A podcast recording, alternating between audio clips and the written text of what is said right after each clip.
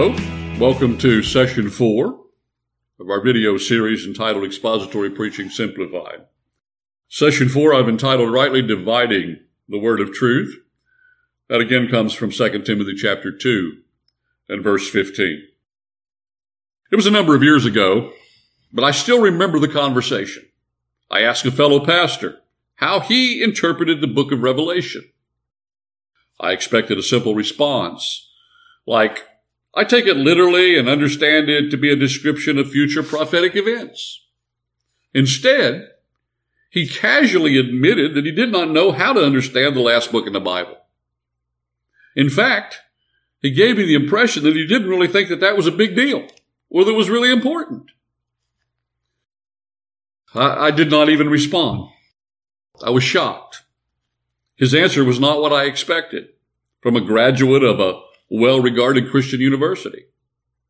Moreover, he was the teaching pastor of a local church where people routinely looked to him for guidance in the understanding of God's Word. Now, I understand that a pastor cannot be expected to know everything. However, I believe he shouldn't have a good grasp of basic theology by the time he finishes Bible college or seminary. Otherwise, he's wasted a lot of time, not to mention a lot of money. Well, on top of that, in this guy's case, I wondered if he had very much at all to offer to those who depended on him for biblical instruction. What good is education if it doesn't lead to understanding? Shouldn't a Bible teacher have a grasp of end time events? If not, then what about the beginnings? Is the creation of the world and humankind a great mystery as well? Perhaps couched in some ancient folklore?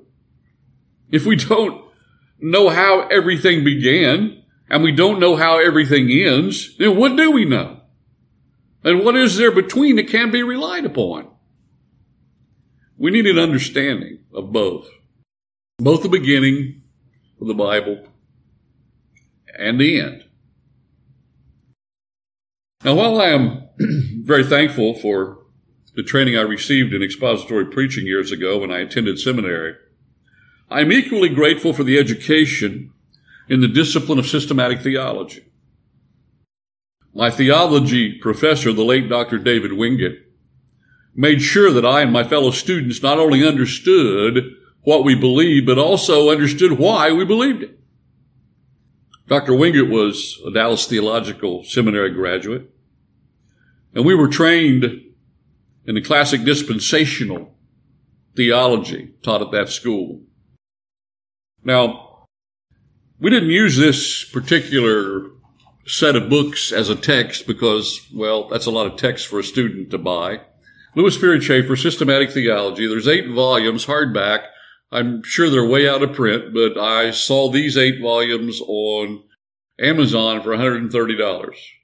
A great investment. I highly recommended, recommend that classic dispensational theology from Lewis Sperry Chafer. Now, getting back to Dr. Wingate, he routinely contrasted and compared dispensationalism with other systems of theology, especially in the field of eschatology, which is the study of last things. Now, not every student accepted everything that Dr. Wingate taught us, but there was never a question as to where he stood and why and the biblical framework behind it. I know today dispensationalism is held in contempt by many scholars.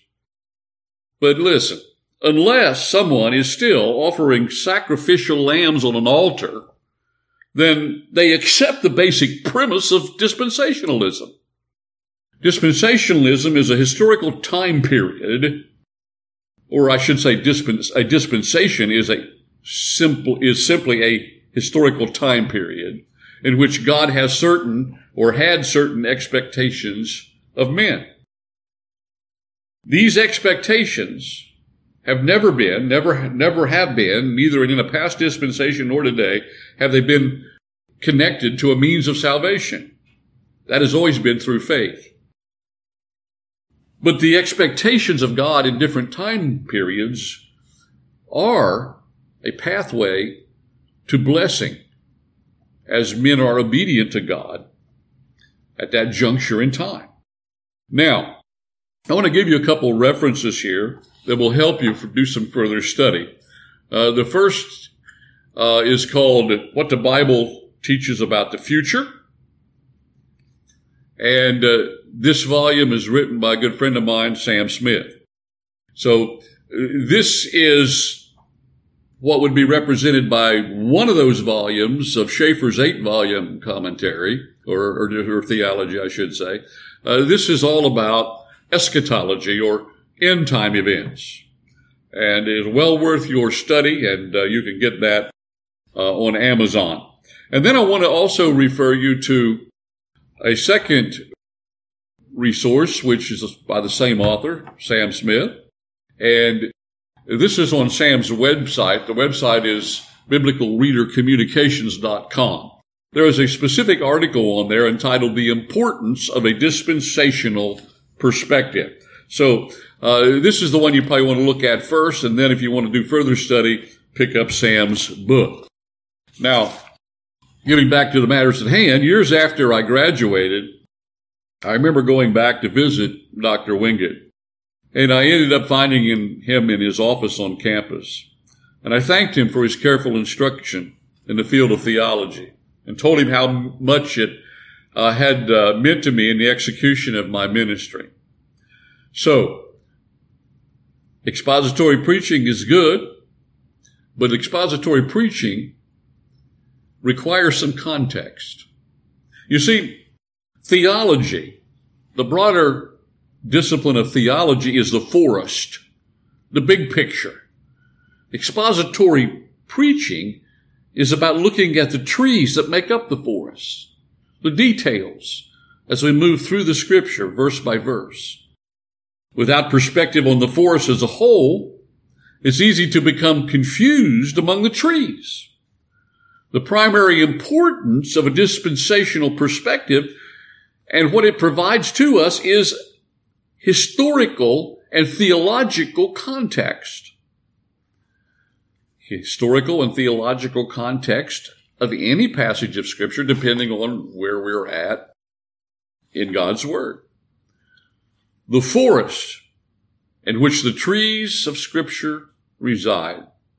That's theology. Without a proper view of both the forest and the trees, any hope of comprehensive understanding is lost.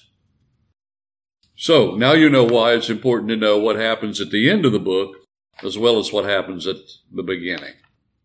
I hope you'll tune in for session five of Expository Preaching Simplified as we continue to look into some of these introductory matters before we get on to the nuts and bolts of expository preaching. Thank you.